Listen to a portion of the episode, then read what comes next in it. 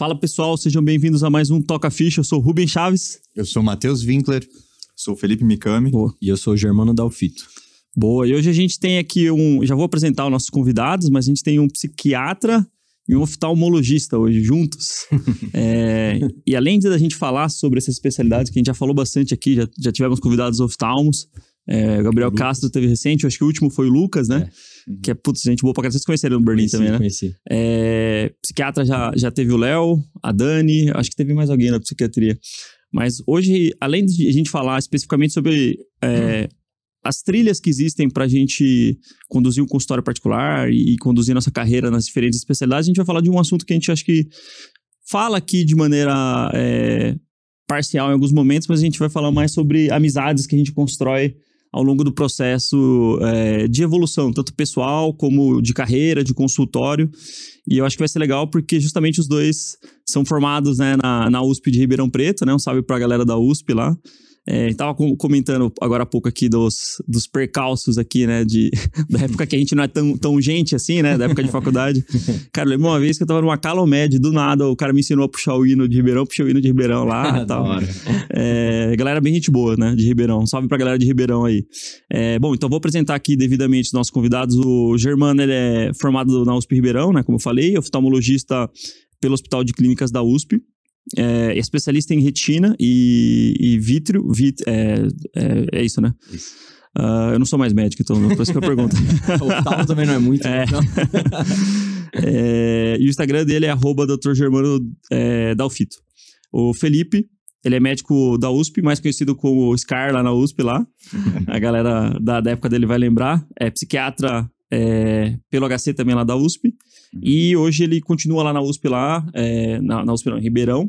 Tem o consultório dele, o Germano tá em Brotas. Um salve aí pro pessoal de Brotas que tá fazendo rafting aí agora. ele até me mostrou umas fotos ali de Brotas e eu já tô bem convencido é uma... a ir pra lá. É bem massa, Matheus. É um rolê bem falar. Massa. Que é um rolê bem massa. Bom, sejam bem-vindos. Valeu aí. Hoje o Matheusão junto com a gente de co-host aí. É, pô, uh, queria saber um pouco como começou essa, além dessa tocação de ficha aí de vocês no consultório de vocês, como que começou essa amizade de vocês? Essa construção, vocês sempre estão juntos. Eu lembro do primeiro 24 horas que vocês vieram juntos. Eu acho que primeiro entrou o Germano, depois entrou o Felipe aqui dentro do, do, do MCP. Ambos, né? Para quem não sabe, são alunos do MCP também.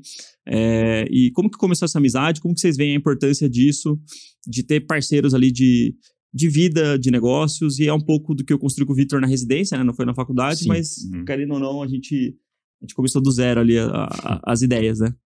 É... Eu acho que é assim, né? A gente um é, vai construindo muitas amizades ao longo da faculdade e com o tempo vai afunilando, né? No começo é aquela turma mega unida, né? Lógico que você ainda cativa muitas pessoas, né? Você fica junto de muitas pessoas, mas tem alguns que por similaridade, por uhum. pensamentos congruentes ali, a gente começa a se juntar mais, né? Toma trote junto ali. Toma trote junto, é, vai para é, vai para intermédio junto, tudo, né? Moramos juntos, né? A faculdade toda praticamente. Você é de uma cidade próxima de Brotas? É, eu sou de Torrinha, uma cidade de Torrinha. 9 mil habitantes do lado de Brotas, então assim, eu sou o cara totalmente caipira do interior ali. Né? eu fui andar de... é de Ribeirão mesmo, né?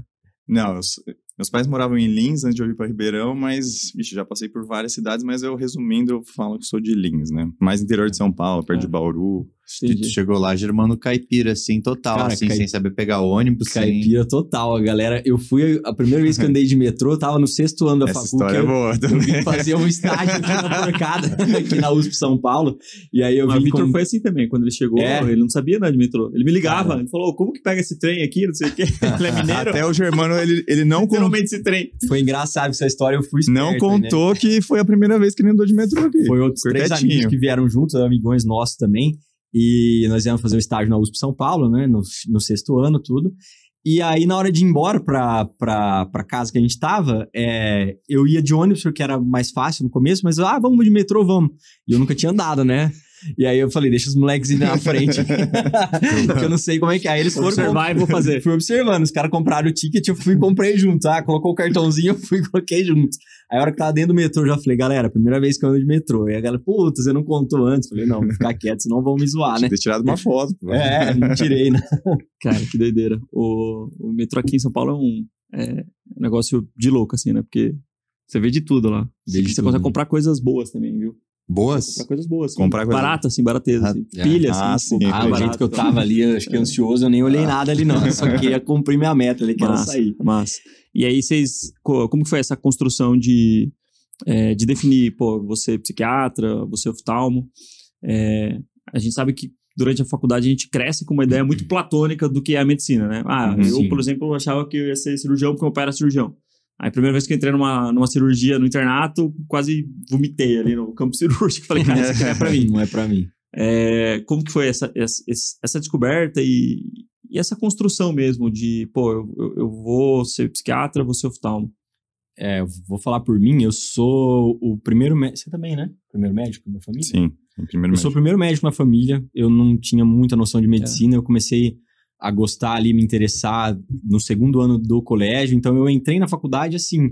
Tem muitos amigos que já entram, ah, você é ortop, ah, você tal. Eu, falo, vou, primeiro você médico, né? Não sabia muito.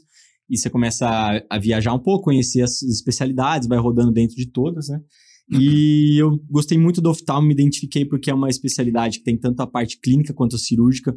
Então eu gosto muito de consultório, eu gosto muito de conversar, de sentar, de conhecer o paciente, de entender a vida dele. Mas eu gosto muito do lado cirúrgico também, que eu sinto que sai um pouquinho da rotina ali. E uma especialidade bem resolutiva também, né? O oftalmo é, não tem muita. A gente fala aquela enrolação, é um raciocínio às vezes mais lógico e resolutivo, né? Você resolve muito o problema do paciente rapidamente. Então foi. Uhum. A minha construção foi mais ou menos assim, foi mais pela, pela resolutividade, Uhum. por caminhar nos dois campos, clínico e cirúrgico, e a praticidade também. Massa, massa.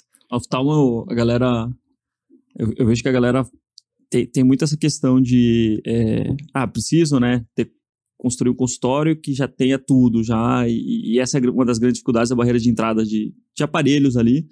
Ah, mas, é, ao mesmo tempo, essa questão de raciocínio clínico rápido é, é uma questão também, porque a gente vê que os caras fazem uma linha de produção, né? O Gabriel contou isso aqui pra gente. Uhum. É, você entra lá, você passa muito tempo, você passa uma hora no consultório, mas muito pouco tempo ali junto, em contato com o médico mesmo, com o oftalmologista. Uhum. É, como que é hoje o seu atendimento, assim? Já falando um pouco mais da, da especialidade Hoje, mesmo, assim. o- Quanto tempo você passa com, com, com, com o paciente? Como que você organiza esse fluxo dos aparelhos, né? E aí você já, já, já a gente vai contar um pouco também dessa história da- dessa aquisição, né? Tá. Que, o, que pra quem não sabe, o É. Germano se tornou é, owner, né? É. É. Clínica e é... É, Comprou foi a clínica, Graças ao cara. Rubão aí, agora a gente tá. É, Cara, cara, estamos no processo aí, tá dando certo. Depois eu preciso te mostrar o projeto. aí, Boa. mas- É, gra- graças ao Rubão, eu tô endividado. vai lá, vai fundo. É. Cara, o meu atendimento ali, como. A partir do momento que eu decidi, então, ir pra Brotas, né? é, eu me especializei, né? Eu fiz oftalmologia, depois eu fiz a parte de retina, que é a parte que eu mais gosto no oftalmo. Mas quando você decide ir pra uma cidade pequena, você sabe que você vai trabalhar muito com a oftalmo geral. Uhum. Então, a, a retina é uma paixão, mas a oftalmo geral é o que eu mais faço lá. Então, eu passo muito tempo com o paciente em sala. O paciente fica mais ou menos meia hora. Aí você fala, nossa, o que, que você faz lá dentro? Ah, a gente conversa sobre tudo, eu deixo o paciente super à vontade para perguntar, para conversar, para tirar dúvidas. Eu tenho a maquetezinha, né, o, o olho, então eu sempre abro o olho, mostro as estruturas, explico, falo, ó, seu problema é por conta disso, disso, disso, a gente tem que fazer isso. A sua cirurgia vai envolver essa parte, nós vamos fazer isso, entendeu? Então, a minha consulta é muito falada e a propedêutica educacional, né? Essa parte educacional é educacional bastante, que em cidade pequena eu acho que faz É porque faz às vezes a galera é, fica muito tempo, né? Porque É. quem é médico aí ou, ou tá em vias de se tornar especialista, né? Às vezes na residência, Uhum. a gente tem muita audiência é, de residentes mesmo. Uhum. Ah, a gente fica muito viciado no modus operandi de SUS e de convênio, de ser extremamente resolutivo no máximo, no- ou no mínimo, aliás, Uhum. é, período de tempo. Ah, então você tem que olhar, ouvir o paciente já. Ah, esse é o diagnóstico. Cirurgia Exato. ou é, colírio, já, você já dá o direcionamento ali. Sim. Só que tem um, um elemento que é fundamental na construção de consultório particular, que a gente sempre fala, que é que talvez seja o grande diferencial da maior, da, da maior parte das especialidades, que é a parte educacional mesmo. Você pegar e ensinar Muito. né, pro paciente, e aí na psiquiatria também tem isso, né? Sim, Ah, sim. Tipo, ah, meu sintoma piorou. É, eu tenho, sei lá, um transtorno de ansiedade, piorou, ah, aumenta a dose, diminui a dose. Uhum. E meio que isso é o que dá tempo de fazer, às vezes, no convênio. E aí, Uhum. qual que vai ser o seu grande diferencial no particular? E a galera tem dificuldade de entender isso porque a galera é, tem até às vezes um, um- um estigma com relação a conversar demais com o paciente. Você é o cientista, né? Você tá ali na residência ali, pô, você tá, você tá achando que você tá fazendo ciência aqui? Todo mundo já deve ter ouvido falar isso. Sim. É, o- Então- o, ouvir sem escutar de fato, né? Exato. Ouve o que é necessário pra ter uma conduta E é em vez de ajudar de cara, fato. que eu, eu, É. eu, eu le- eh, faz 10 anos que eu formei na faculdade, eh, e lembrando, assim, de épocas que a gente estava no internato, eh, mesmo na residência, raramente eu consigo lembrar do nome de algum paciente. Não sei se você ia parar pra pensar nisso, isso é muito louco, né? É. Tipo, você lembra o nome de algum paciente, assim, que te marcou durante a residência? Você lembra o caso, você lembra, puta, aquele Uhum, caso de, eh, sei lá, uma uveíte, Sim. alguma coisa rara Aham. aquele caso de é, um transtorno dissociativo de múltipla muito personalidade. raro, né? Um caso muito Mas raro, o nome dos pacientes a gente não lembra, cara. Sim. Então, a gente não cria o costume de ah, criar um relacionamento de fato com o seu paciente, Uhum. além do diagnóstico dele, é, e muito menos de construir essa historinha de apresentar o que o paciente está sentindo, é, desarmar o paciente, que é o rapport inicial ali, né? De Uhum. tentar entender o contexto é, social dele, contexto familiar.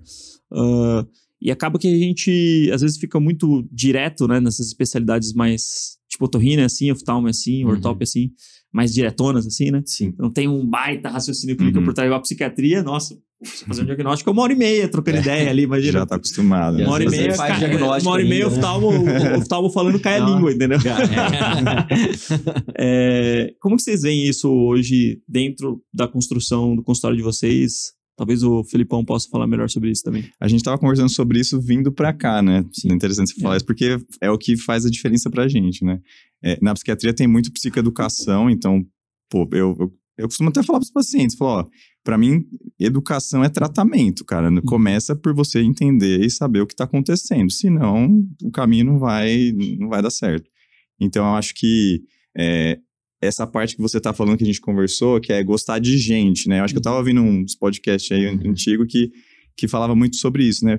Você curtir aquele momento que você tá com o paciente. Sim. E aí, no consultório particular, você primeiro, você vai ter um tempo para isso de fato, né? Sim. Que é quando você tá em outros, outros ambientes, isso não vai acontecer. Então, se você tem o tempo e você gosta de gente, né? Que a gente, É, a gente gosta, a gente gosta de conversar, trocar ideia, entender o que tá acontecendo, né? demais. Então, acho que a gente focou muito nisso, pelo menos isso é o que acontece. Já deveria acontecer na psiquiatria, né? Então, quem tá fazendo isso tá fazendo algo que deveria fazer, mas que nem todo mundo faz. Então, para mim, já tá, tá fazendo sentido e os pacientes gostam muito, né? É uma construção que, para mim, foi super importante, né? E, e eu acho que, é, do que a gente estava conversando também, né? É, a gente poder se conectar com a vida do paciente Sim. tá interessado na história, Uhum. por exemplo, né? É. E isso a gente sempre fica brincando, zoando o Germano que, pô, um dia você vai ser o prefeito de Brotas lá, de Torrinha, porque ele sempre teve essa veia e foi uma coisa que sempre, né, a gente lembrou, sempre lembra de, pô, é importante isso, né? Até uma outra coisa que eu lembrei que você tava falando, né, é que uma das coisas da nossa parceria que o Germano falou muito, que a gente tava na residência, e a gente conversava entre os colegas mesmo. Cara, vamos começar logo, vamos parar de Aham. porque É. a gente saiu do HC, né? E foi uma das coisas que a gente pensou que, que é uma das crenças que existe, né? HC de Ribeirão, você tem que ser super especialista. Aí o cara vai, entra, faz um, dois, três, aí faz R4, Mestrado, R5 e tal. Cara, eterno E ele nem sabe mais o que ele tá É. fazendo lá. Enquanto que uma das coisas que o Germán mais falou, hoje tem que começar logo, cara. Tá- é agora. Vamos- não tem é, que ficar estruturar. esperando o quê? Você tava falando sobre o atendimento do básico, né? Sim. do geral. Que assim, talvez não é todos que queiram, né? Mas se você tá fazendo isso bem feito, É. eu acho que é isso que é o mais importante, né? Então, começar logo no consultório É. também é uma outra coisa que a gente sempre conversou, né? Não ficar esperando o momento que você vai se tornar um super especialista para. e vocês dois trocavam bastante ideia, vocês dizem entre vocês sobre começar, mesmo com o resto da galera não falando tanto disso, você- era um negócio que vocês tinham, assim, se fortaleciam. É, exatamente. Era uma Já coisa era uma coisa que a gente conversava, é, que né? a maioria sempre. Ah, procura talvez algum CLT, ou ah, vou trabalhar aqui dentro do HC, ou vou fazer mais uma especialização, ou vou. E Aham. até meu pensamento, né, que a gente sempre conversou foi esse, né? Cara, tem que começar e nós vamos. A gente já tá pronto, a gente tá preparado, né? Assim como quando a gente se forma, vai dar o primeiro plantão. Você fala, nossa, será que vai dar certo? Mas É. a gente tá preparado, a gente tá pronto. A E gente vocês olhando estudou. assim, olhando os colegas, esses colegas todos que iam para mais uma especialização, mais um mestrado, doutorado e engatavam, às vezes vocês têm a impressão que alguns só não estão querendo encarar o, o mercado e começar de fato? Vocês têm essa impressão? Eu já senti isso, não na maioria, mas existe essa. Talvez esse medo de, de encarar, de começar, né? E. e É isso- uma síndrome isso, né, cara? é, É uma isso- síndrome. Vamos, vamos- vamos catalogar essa e síndrome. é aquele pensamento de, Impostor. de- É, aquele pensamento que a gente Também, nunca tá é, pronto, um pouco. né? Talvez isso, entendeu? Aham. E eu já sentia que quanto. Para mim, o pensamento é. Eu quero chegar em tal lugar, quanto antes eu começar, antes eu vou errar, vou aprender, vou Sim. conversar, vou trocar ideia. Eu sempre fui muito comunicativo, né? Então, eu conversava com alguns chefes que eram mais próximos, pedia dicas, algumas coisas assim, de coisas que eu poderia é, agregar mais no meu atendimento. Massa. Legal. Tem uma, tem uma questão que eu. Falando disso daí, né? De. A gente tá falando basicamente de tomada de decisão em, em determinado momento, né? Você terminou a residência, e aí? O que, que a gente vai fazer, né? Uhum. Da vida, Sim. né? É, eu vou pegar ali na asa do meu chefe e vou ficar uns 10 anos ali. É, não que isso seja errado, acho que não tem certo e errado. Eu Sim, acho que se sim. fizer sentido pra você, beleza. Mas muitas vezes a gente é, meio que se bloqueia ali, se congela. E, e tem um livro que eu, que eu releio de tempos em tempos, eu tô relendo ele agora, que é O Segredos da Mente Milionária. É um clássico, né? Uhum. Do é, T. Harv. Harv. Nunca li. Muito bom esse livro. E aí ele fala dos códigos de riqueza e tal. É um livro um pouco mais, numa pegada mais coach, mas dos livros mais motivacionais, assim, de mentalidade, é um dos que eu mais gosto, assim. Uhum. É, e aí tem uma questão que ele fala assim, ó. é, a diferença entre o pensamento do cara que é rico e o pensamento do cara que é pobre, né? É, e a gente tem muitas crenças com relação a isso, né? A construir riqueza, fazer dinheiro, tanto que o médico é, especialista que está no meio acadêmico muitas vezes julga a riqueza associada ao consultório, a construção de riqueza, ao picareta, né? Ah, não, isso aí Uhum. é sinônimo de picaretagem, né? Não, você, você não eu, pode... eu tô fazendo um negócio sério Exato. aqui, me especializando E aí, pra e sempre. aí ele, É, ele, ele passa é tipo várias, vários ensinamentos sobre como que a gente pode identificar esses padrões de pensamento na gente, e isso vai influenciar. Uhum. Então, toda a tese do livro passa por ah, os pensamentos que você tem, definem as suas emoções, as emoções definem suas ações, e as ações definem o resultado. Então, o resultado, querendo ou não, vai, vai, vai, ter uma influência do pensamento inicial que você teve e do que você está pensando no dia a dia. Sim. Se você está num ambiente que as pessoas falam que, pô, demora demais para construir um consultório particular, é demorado, é pesado, não sei o quê, ou é, é cheio de picaretagem, a galera que ganha dinheiro muito rápido é, é- é malandra, você Uhum. acaba incorporando isso de alguma maneira, né? E isso vai influenciar no seu resultado, que é, putz, você dá uma segurada no freio na hora de Dá uma né, travada. dar uma travada. Uhum. E aí ele fala que justamente uma das grandes diferenças entre a galera que consegue acumular riqueza ao longo dos anos, né? É, e aí ele tá uma linguagem mais é, topo de funil, né? Tá falando para para as pessoas em geral, não só para médicos. É que as pessoas que têm mentalidade de riqueza, elas fa- elas agem. Elas têm esse componente de ação muito Uhum. forte. Uhum. Cara, eu vou abrir essa porta. Eu não sei exatamente o que eu vou encontrar lá, mas eu, eu sinto um cheiro de oportunidade. Sim. E as pessoas que, que geralmente têm uma mentalidade que levam mais a escassez, a, a pobreza, é tipo assim, putz, eu não sei o que tem lá, melhor não abrir, eu vou esperar 100% de certeza para poder ir para lá. Então, acho que isso é interessante e isso passa no nosso, na nossa tomada de decisão em algum momento. Eu abro ou não abro o consultório? Eu começo a atender ou não começo? Eu me exponho ou não me exponho? Uhum. Eu tomo risco ou não tomo risco? Então, é, eu acho que um dos grandes diferenciais de quem consegue construir um consultório particular e, e se destacar é justamente duas coisas que eu observo em vocês, né? Amizades boas, né? Sim. Que aí você conversando com parceiros e, e pessoas que pensam igual a você e que podem ser eventualmente referência para você, você, você vai, vai ser elevado de alguma maneira. Uhum. E essa questão de curiosidade, né? Ser curioso. Putz, eu tenho vontade de descobrir como funciona isso, como funciona aquilo. E, e olhar para os caras de sucesso e perguntar, pô, o que, que esses caras estão fazendo que eu posso fazer, Uhum. aprender e replicar e, e também ter algum grau de sucesso. Cara, os caras, eles falavam durante a residência em abrir consultório. É. Tu falou que trocava ideia com os teus chefes, perguntando, pô, o que eu posso fazer? É, Vocês entraram juntos no, no MCP, tipo, a validação de Sim. tudo que tu tá falando. Sim, É, sim, e- total. É bem isso mesmo. Você É. falou, é, amizades boas no caso. O Germano tem outras amizades, mas nesse ponto, pra mim, o Germano foi o quem compartilhou. Tem outras amizades, mas eu sou melhor. tem outras amizades pra ele. Tem, um, tem mais uns aí, né? Mas nesse ponto, é, parece que a gente entrou numa sintonia de tipo, tá, eu posso conversar com você sobre isso. Sério, com essas outras pessoas, eu não sei o quanto que dá pra gente compartilhar É. esse tipo de assunto, né? Porque aí tem uma questão ali da, do ambiente que você vive e as pessoas compartilham os medos e tal. E aí a gente compartilhava essa confiança e aí foi assim, vamos embora. Inclusive, eu, uma correção, eu chamei o Germano pra MCP. É, é verdade, foi mesmo. Ah, é, foi verdade. Eu já seguia, já acompanhava, né? Você entrou E- primeiro. Mas ele, É, eu é, falei, o- cara, tem um negócio primeiro, é muito massa aqui. Eu, Ah, eu até- acho que até lembro É. de falar.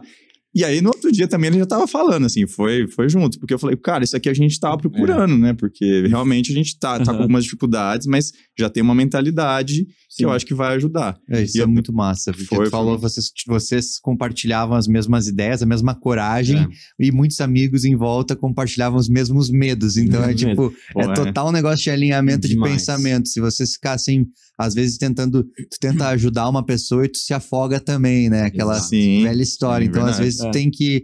Tu tem que dar um passo a mais Sim. e agora, provavelmente, muitas dessas pessoas olhem pra vocês e pensam, pô, os caras estão dando certo. E daí elas se põem numa posição de realmente perguntar, ô, o que, que tu tá fazendo? E assim a gente impacta os outros também, né? Vai, É, vai demais. transformando. Tem uma, E- coisa, tem uma coisa que, que é legal, que é essa questão de. Que é meio coach, assim. Eu. eu- a gente brinca, às vezes até zoa lá no, no MCP e tal, né? é, é tudo mindset, né? Mas tem coisas que são de fato verdade, só que assim, você materializa o caminho com ferramentas. Isso é, isso é inquestionável, não tem como questionar isso.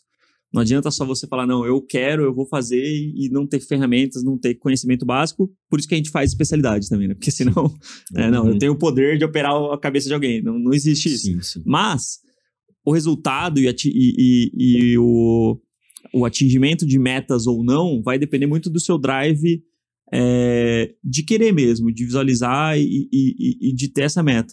E aí, recentemente, eu ta- tava vendo até o, um áudio do. Nada a ver, né? Conversa aqui, né?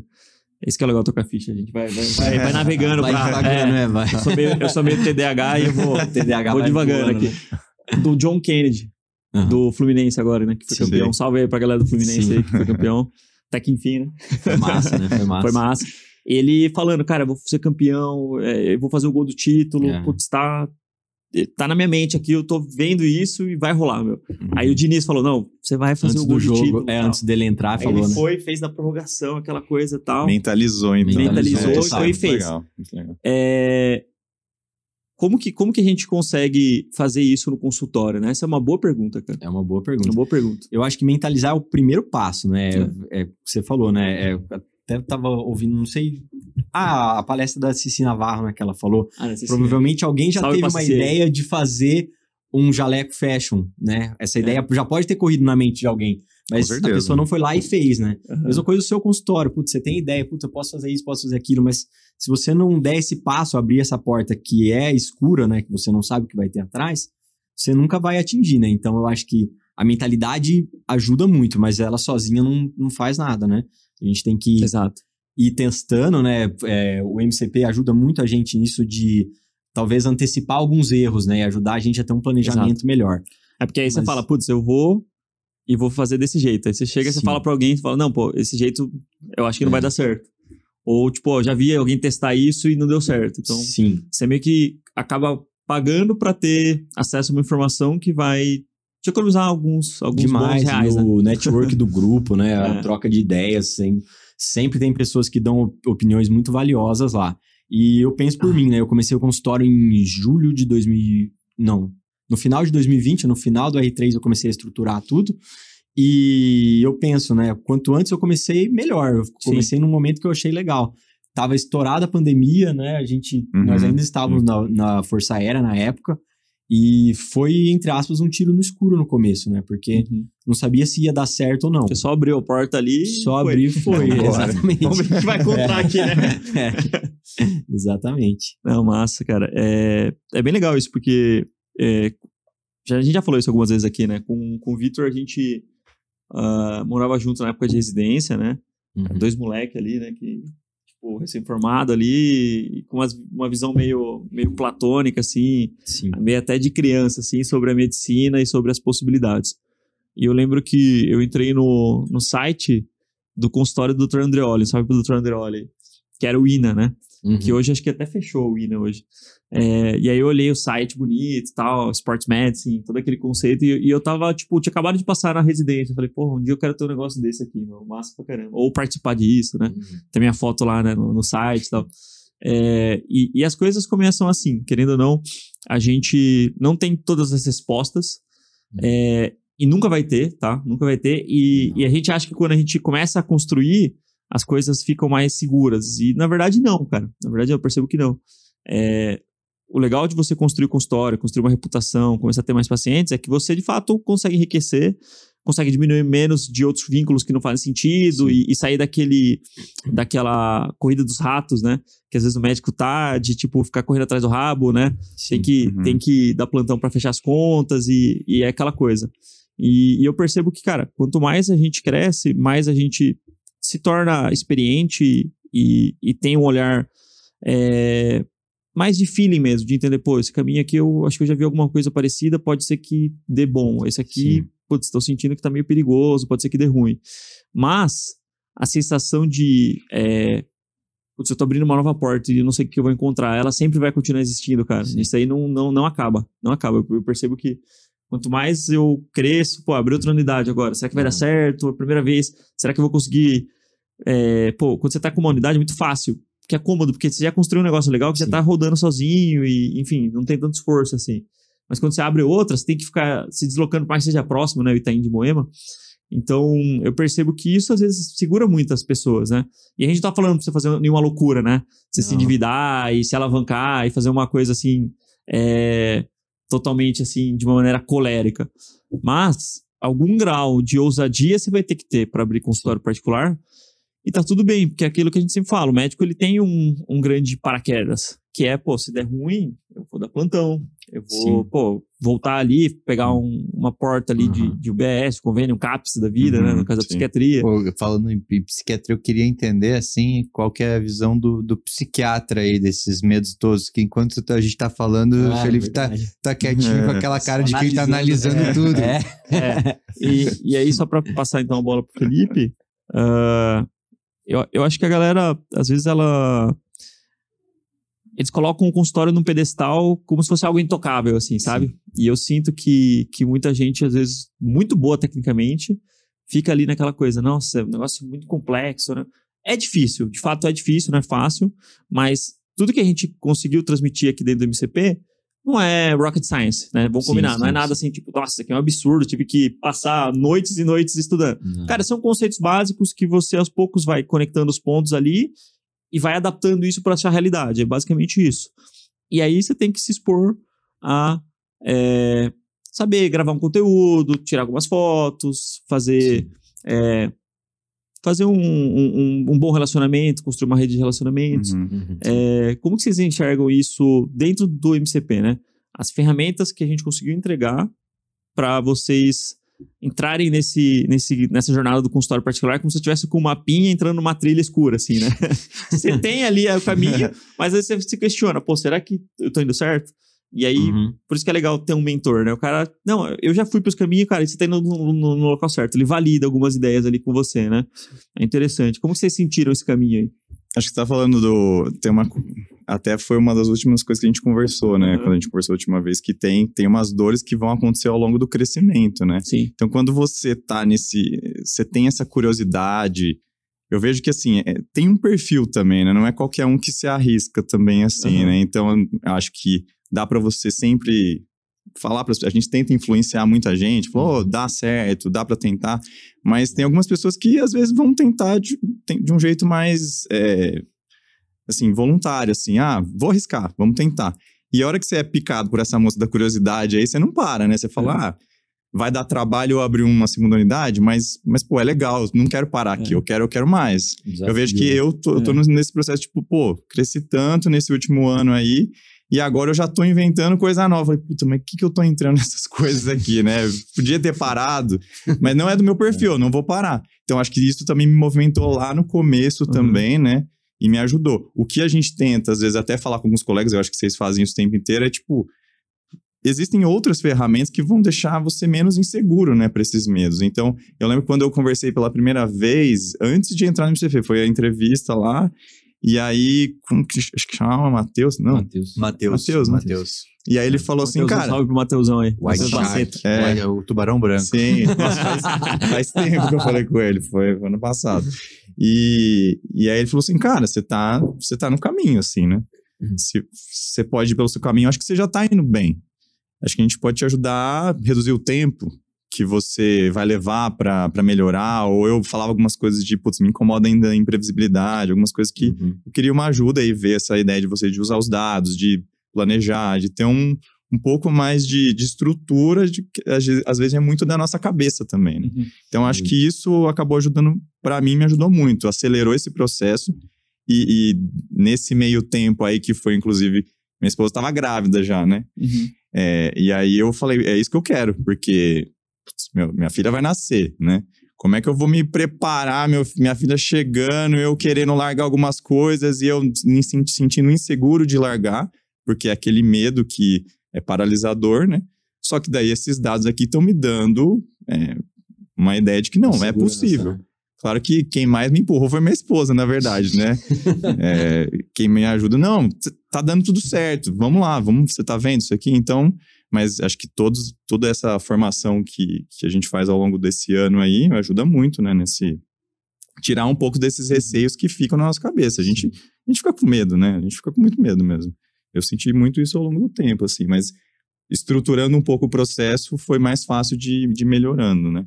Principalmente tivesse- pensando no nosso planejamento familiar de vida também. É como se Então, tivesse um mapa, e aí você estivesse indo na trilha, né? De noite, assim, e aí alguém chega com uma luz ali e mostra pra você, né? Exato. Não, o caminho é esse.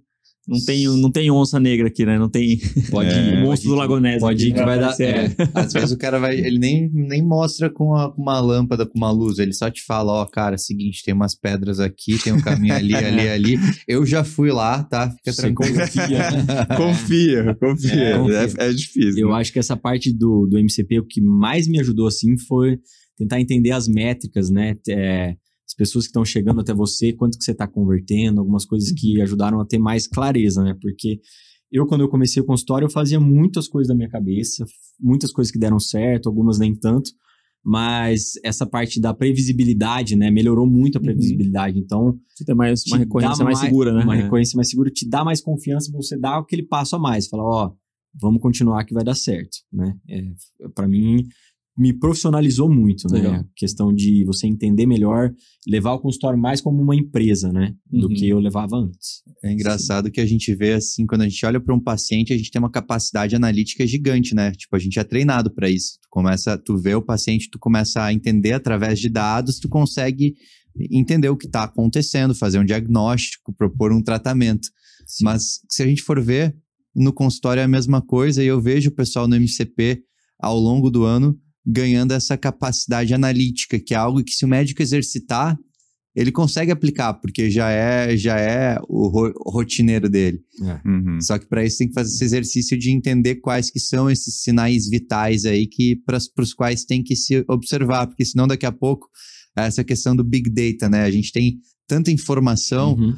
E às vezes, se você não souber filtrar qual que é a informação relevante, o que, que é uma mensagem ali, o que, que é só ruído, Uhum. ah, o excesso de informação pode te atrapalhar. Dúvida. Mas se você sabe o que, que é aquela informação, que é o que tu está falando, Uhum. pô, como é que tá minha taxa de conversão, como é que tá meu NPS, o que que isso daqui, o que que essa informação vai me dar que pode fazer com que eu modifique algo prático. Sim. Se você tem essa visão, daí, daí o negócio anda da mesma forma que daí um Sim. paciente evolui bem, né? Se eu estiver olhando o sinal vital errado, pô, não faz sentido nenhum. É. A gente estuda para tanta coisa, né? Sim. E o consultório a gente É. começa no- muito no achismo, né? Foi dando muito certo também.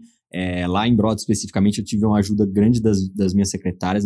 Elas são em três lá na clínica, são, as três são fantásticas.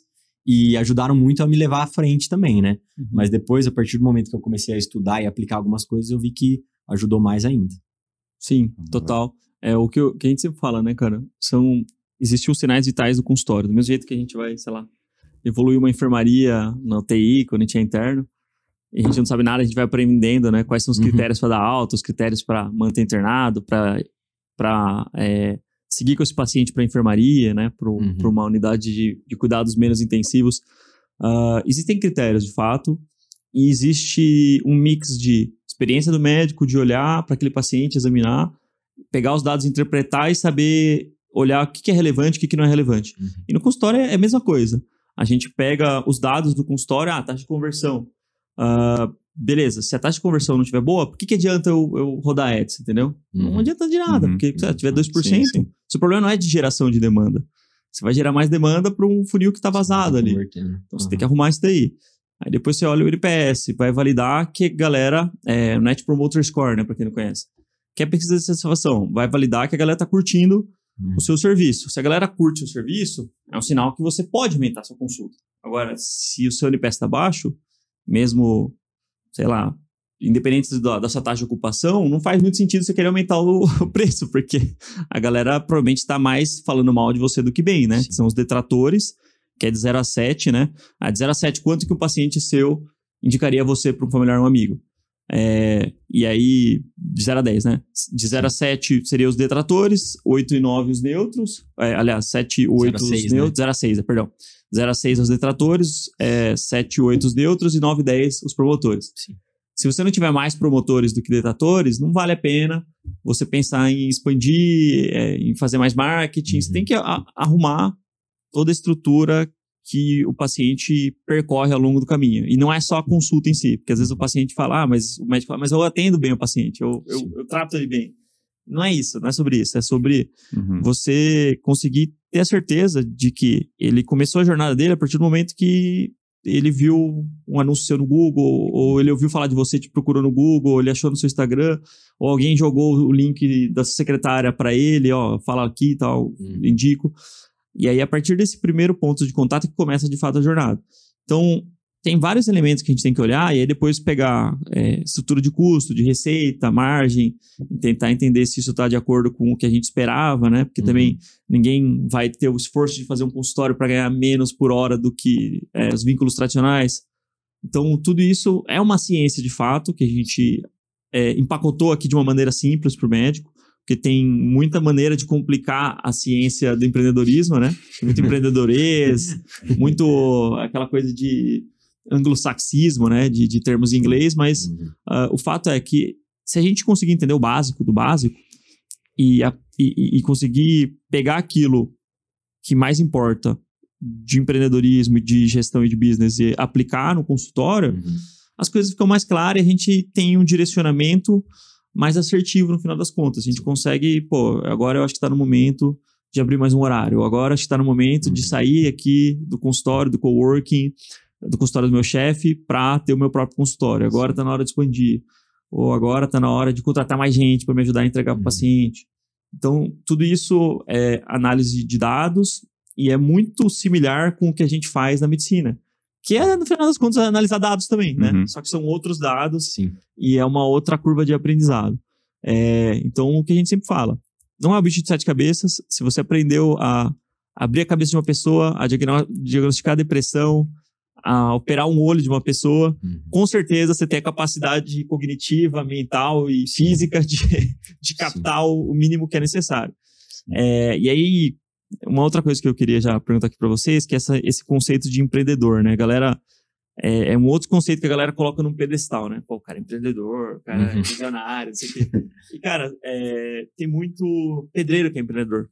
Tem Uhum. muito pedreiro que é empreendedor, cara. Os caras ganham muito dinheiro porque os caras conseguem replicar o que eles fazem, colocar outras pessoas para fazer junto com eles e gerar valor, entregar num tempo Escalonagem. rápido e é isso aí, e, e vai criando.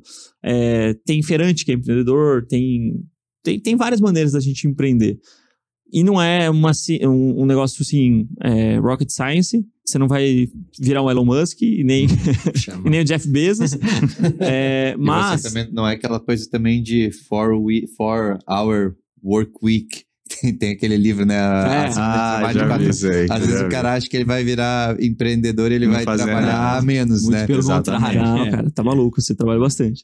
Mas é o que, é, o- é o que te permite você entender que é, nas, nas vias tradicionais hoje, no CAPS, aí vocês podem até falar um pouco mais disso, né? No CAPS ou no, sei lá, num serviço de convênio de oftalmo. Uhum. Você tem um teto claro ali, né? Você tem um limite claro. Sim. E aí você vai vender suas horas e você vai atingir aquele limite, né? Uhum. É, como que vocês enxergam a vida nesses cenários?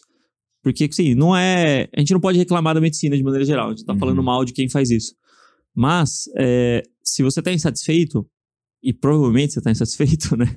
Por N motivos, né? O excesso de, de pacientes, volume, você não vê a transformação na vida do paciente, aquela coisa vira uma relação muito transacional, troca de receita. Total receita, tchau, mais 30 reais pra mim Uhum. né? Que é mais ou menos o que o convênio paga, 30, 80 reais. É. Como que vocês veem isso e, e esse movimento e, e essa dificuldade que os colegas têm, né? Tanto na oftalmo quanto na psiquiatria. É, da minha trajetória, eu acho que, é, assim, eu passei por, to- acho que quase todos os cenários da psiquiatria, assim, né? Trabalhei no CAPS, clínica popular, plantão em CAPS à noite, enfermaria. Tocou eu realmente toquei muito, nossa.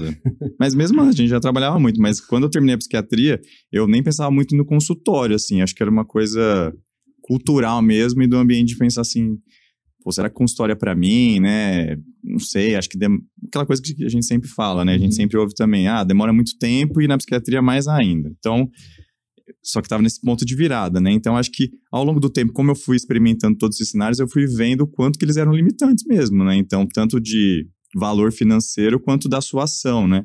Até tem um plantão que a gente dava lá perto de Ribeirão que, assim, toda vez que eu ia lá, eu me sentia mal porque parece um manicômio, assim. Então, tem essas questões que você entra em contato que você fala assim, putz, mas eu não concordo com esse tipo de medicina que ainda existe. O que eu tô fazendo aqui, né? Tá, eu tô vindo pra ganhar dinheiro, mas eu não quero continuar aqui. Eu preciso também pensar em sair desse lugar, já que eu não concordo com isso, né? Porque senão você f- tem aquela sensação de hipocrisia e tudo mais. Mas tem um momento que você só quer ganhar dinheiro. Você fala, não, eu preciso pagar minhas contas. Então, ao longo do tempo, é, hoje eu tô quase no consultório, mas eu fui entendendo também essas dificuldades quando você tá nesses outros cenários que são é, limitantes e eles tentam te encaixar num formato, né? Várias vezes já teve, lá em Ribeirão tem, alguns hospitais tal, que mandava mensagem, ah, você não quer trabalhar com a gente? E eu me lembro que eu até pensei uma vez, eu ficava discutindo, tá, 25 minutos? Não, 20, 20 minutos não dá, 25 minutos da consulta? Aí você para pra pensar, você fala, cara, eu não acredito que eu tô discutindo isso se não é o que eu acredito, né? Se É. não, não acho que eu consigo Você tá acreditar. chorando tempo ali, né? Pra... É, é, era uma loucura, mas naquela hora você só tá no começo, né? Você vai tentando de tudo. E de repente você, você vai vendo que o caminho do consultório, né, particular, ele acaba te oferecendo a autonomia de você fazer Sim, do seu jeito é. que você acredita, né? E oferecendo a- da melhor maneira que você pode. E os próprios pacientes, eles, né, depois respondem que, ah, é isso mesmo, né? Que bom que você tá fazendo isso porque eu queria que fosse assim.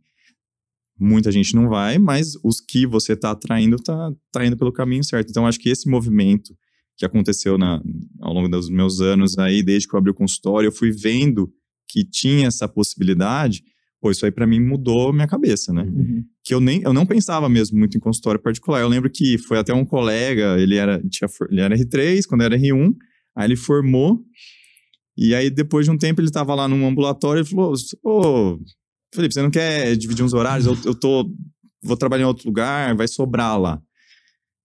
Eu nem, nem pensava, falei, ah, vou pensar, né? Depois eu falei, ah, acho que eu vou tentar, mas não era algo que para mim ia acontecer tão em breve, né? Foi no primeiro ano, depois de formado mas que depois eu fui vendo todas essas possibilidades eu falei, ah, é isso mesmo, né? Isso aqui vai me conceder tempo, autonomia, até um valor melhor ali, né? E é isso que eu, que eu queria mesmo. Então foi, foi muito é, bom essa escolha, essa visão ali que foi acontecendo, né?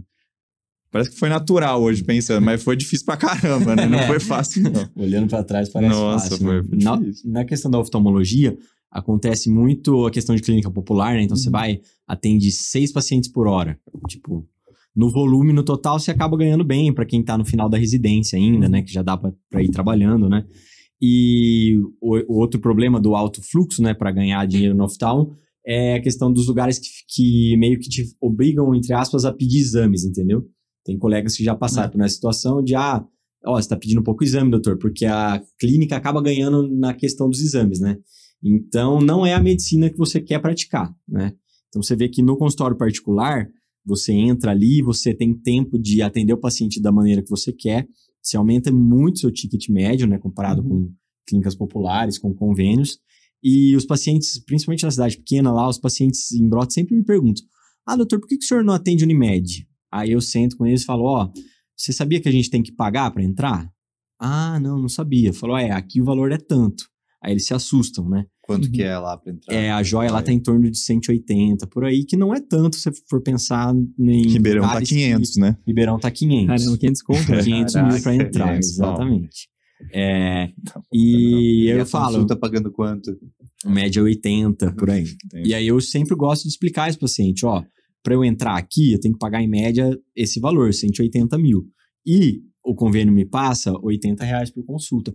Nossa, doutor, não sabia. Nossa, mas então é complicado, né? Falei, então, é, quando você vem, a gente faz uma consulta Uhum. completa, a gente senta, conversa, explica a sua doença, explica o seu tratamento, te dou um retorno para você voltar, tirar dúvidas, né? Tô sempre disponível, pode mandar mensagem para a secretária, pode ligar aqui, a gente conversa. E eu acho que isso ajuda muito a gente a fazer a medicina do jeito que a gente quer, né? E isso eu sinto uma satisfação muito grande hoje em conseguir entregar isso para o paciente, É. né? Preencher relatório, relatório cirúrgico, é, carta, tudo. A gente Uhum. consegue ter um tempo melhor para Cara, se dedicar tempo, ao é, paciente, tempo né? é tudo, né? É, É É engraçado, tudo. né? Quando os pacientes questionam a gente, é, eu lembrei de um vídeo do Porta dos Fundos que, que saiu do cara. Não, não é nem do Porta dos Fundos, acho que é um outro canal, Parafernália, talvez. É um Ah. desses canais, assim, de, de humor, né? O, é tipo, a cena começa assim, né? O médico, tipo, esperando o, O encanador. Você viu É esse vídeo? Aí o encanador entra lá, pá, pô, mas É. tu faz quatro horas que tá te esperando aqui, não sei o quê. É. Você chamou particular? Não, não, foi pelo seguro. Ah, então. Exatamente. É é bem isso mesmo. E, e aí ele, fica, aí ele corre- questiona, né? Pô, mas outro dia também vim, semana passada eu vim aqui, fiquei quatro horas esperando você É. É, bem isso mesmo. É bem esse raciocínio aí também, né? E é a solução ruim, né? E aí, tipo, é, ah, o problema é esse, não sei o quê, resolve aí. Tipo, É, é, ele, eu te dou uma receita do que tem que fazer. é, ah, ah, mas eu que vou ter que fazer. É. É, é muito bom. Isso é muito. exemplifica muito na medicina o que a gente faz, né? Uhum. Muitas vezes ali no convênio, né? De horas de espera, acumular muitos pacientes. Você não consegue dar atenção, não tem a sua disponibilidade do mesmo jeito que a gente Uhum. consegue dar atendendo no particular, né? Então eu sempre faço questão de mostrar isso pro paciente. Por que, que eu tomei esse caminho É. e não o caminho do Cara, convênio, né? essa, essa joia aí de 500, a de 500 mil, que me impressionou. 180 eu já acho alto, mas a de 500 mil, se for fazer o cálculo de assim, para ter o retorno disso, dis- diminuindo, já subtraindo todos os gastos que tem no consultório, Sim, sim. pô, o número de pacientes hora que você tem que atender aí durante um longo A período conta de não tempo. fecha. É, é um absurdo, é um absurdo, Sim. é um número assim que é completamente irracional pagar 500 conto pra entrar nisso. De- teve um último edital lá que eu vi da Unimed que tinha psiquiatria, né? Cara, mas peraí. Que psiquiatra que é o maluco que vai querer entrar na Unimed hoje em dia nesses termos? Porque o cara não tem, a gente não tem procedimento, né? Pensando na psiquiatria mais básica, você vai ter a consulta e aí vai entrar naquele método. Então, até, assim, dizem, né? Isso eu não sei se vai acontecer, mas eh, até uma vez conversei com, um cara lá que trabalhava, que ele falou: ah, talvez a gente tenha que pe- repensar algumas especialidades, tipo pediatria, psiquiatria. Uhum. É, isso é óbvio, já faz tempo, Uhum. né? Mas é por isso que essas, essas especialidades estão indo para o consultório particular Sim. e estão conseguindo oferecer aí serviços que não estão muito bem é, feitos, no, no- feitos por causa de tempo, por causa do, do que é possível entregar, né? Ó, não, nem 80 pela... reais a consulta, se eles te pagarem 80 reais a consulta, os 500 mil se pagam depois de 6.250 consultas. Isso que a gente não botou nenhum dos teus gastos aí É, no sim. processo. Exato. Nossa, 6 mil Caraca. consultas. É, tem especialidades que ganham em procedimento, É. né? E aí talvez. Talvez para algumas pessoas isso faça sentido, né? Mas o que eu sempre pus na minha cabeça que para mim não fazia, que eu gostaria muito de fazer uma consulta mais longa, mais tranquila. E isso desde lá de quando eu comecei em 2020, né? Eu já. Lógico, a agenda era bem vazia no começo, né? Então, mas eu sempre falava para as meninas, falo, ó, mesmo quando a agenda estiver cheia, que graças a Deus agora está, eu quero manter meia e meia hora paciente, não quero, porque para oftalmologia meia hora é um tempo muito bom para você conversar, examinar, explicar todas as doenças, né? E continuei na minha meia hora ali, que tá um tempo mais do que suficiente pra gente Sim. prestar um bom Sim, serviço, sim. né? Não, e outra coisa interessante, né, que o Germano tá em Brotas, ali tá em volta, mas Ribeirão, acho que até vi um post de vocês MCP, alguém colocou, ah, Ribeirão, alguma especialidade. Uhum. E aí vocês responderam, "É, a cidade é boa, faltam boas soluções, porque tem muita gente que vem, realmente, Ribeirão é uma cidade que tem. é, acho que a última vez que eu vi, eu vi no rádio. Ah, tem 700 e não sei, se- 750 mil habitantes, Uhum. 800 mil habitantes. A região de Ribeirão tem mais de um milhão. Mais de milhão. Cara, é muito grande. Tem, tem muito médico, tem, né? Mas ainda tem muita gente que vem para São Paulo procurar médico. É Uhum. muita gente mesmo. Então Sim. o cara sai de uma cidade, tem HC, o que cara tem que tá tem disposto aquilo, a pagar, né? vem pra cá. É. Então, gente realmente tá falando, falta, né? Falta aí soluções bem feitas, pensadas para aquele público, que eventualmente alguns vão continuar vindo para cá porque é outro nível, mas, pô, e, e os outros que estão ali, né? Muita gente, né? Sim. Então, é, é aí que tem- é, é, a gente pensou, quando a gente conversava muito, né? Pô, Ribeirão tem, não sei se é a população ou até mesmo os médicos, tem um pensamento um pouco, a galera tem um pensamento um pouco, não sei, ainda ultrapassado, né? Não, não vai dar certo aqui, Sim. né? Uhum. É, o Germano saiu de Ribeirão, mas eu quase saí também quando me formei. Eu falei, não, Uhum. a gente tem um pensamento na faculdade, lá, faculdade a gente se, pelo menos não sei como tá agora, né? Mas assim, Sim, na a gente vai se formar aqui e vai embora, todo mundo. Sim. Assim, mais de 90% tem esse pensamento. Quem fica lá é maluco, ou é Dá filho de certo. médico, É. ou É, sei lá, já tá já ali. tem um QI ali, né? Pra... É. Então você fica morrendo de medo, você fala É assim, tá- não se tem jeito, o mercado, cara. O mercado tá saturado.